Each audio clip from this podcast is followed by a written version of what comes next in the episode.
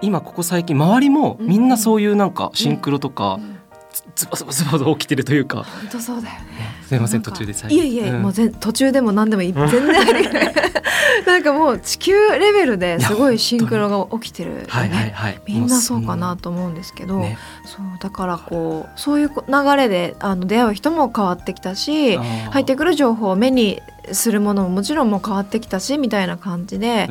もう最近はもうどっぷりって感じです。でもなんかあの、うん、本当に声だけでこう聞いていらっしゃる方とかあの奈々さんのこうねお話を今ここで聞いてくださってる方も、うん、あの本当になんか奈々さんって声の通りの雰囲気の方そのもので、うん、すごいあのお綺麗ですしこう雰囲気もすごくこうなんて言うんだろうな。なんか純粋なこうエネルギーがふわっとこう流れて放たれているような感じがしてて。だからなんかこう本当にどっぷりっていう今言葉が出たけど、うん、すごくナチュラルなこうスピリチュアルを人生に取り入れられてる方なんだなっていうのがもう雰囲気から伝わってくるんですけど、嬉しいありがとう。なんでそのでももともとなんかその、さっき、まあ、このラジオの収録が始まる前に、こう初対面の人とは結構心、うん、なんて言うんだろう閉じるじゃないけど、うんうんうん、意外ですよね。意外って言われ言われ言われますね。そこを、こう結構それで悩んでる人とかもいると思うんですよ。でどうやってそういうのをなんか変えていけたんですか、やっぱそういうスピリチュアルとかの情報が入ってき始めた頃から少しずつって感じですか、うん、そうですね。なんかもう全然結構今でもこうエネルギーがすごい違う方とは結構今でもシャッターガラガラなところは全然あるんですけど、あの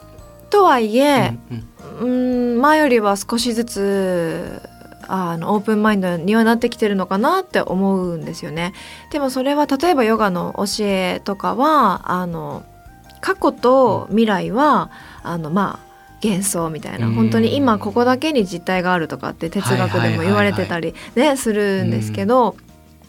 そっかじゃあ相手を信じるとかじゃあ初めて会った人のことを信じるとかなんかちょっと難しいなとかいろいろそのもともとは考えちゃうタイプだったんです。この人に心を開いていいのかなとかこの人を信じて傷つくんじゃないだろうかとかそういうことをこう思うとでもそれってまだ起きてない未来を心配してるだけで勝手に。でそこは実態がないのに、うん、勝手になんかこの人のことを信じていいのかなとか、うん、なんかちょっと無駄な労力じゃないと思って、そう。でそうなんですよ。だから今ここで実体がある今この瞬間で楽しく心を開けたらもうそれでいいじゃんって。でそれがナチュラルに続いていけばあの行くだろうし行かないかもしれないしと。でもそれは未来だから考えなくていいかっていう。なんかそうそれそれは結構最近だったけど、まあ、どんどんどんどんそういうこととかで楽にもう楽に行きたいですよねこの時代。はいうんうん、そう。でやっぱ僕もそうなんですけど今お話聞いててやっぱ心を閉じてしまう反応とか特に僕もなんか今思い出したのが、うん、こう例えばパーティーとかに行った時に、うん、ちょっと自分よりも目上の人に会った時、うん、なんか自分はおこがましくて話しかけに行っちゃいけない。なんか、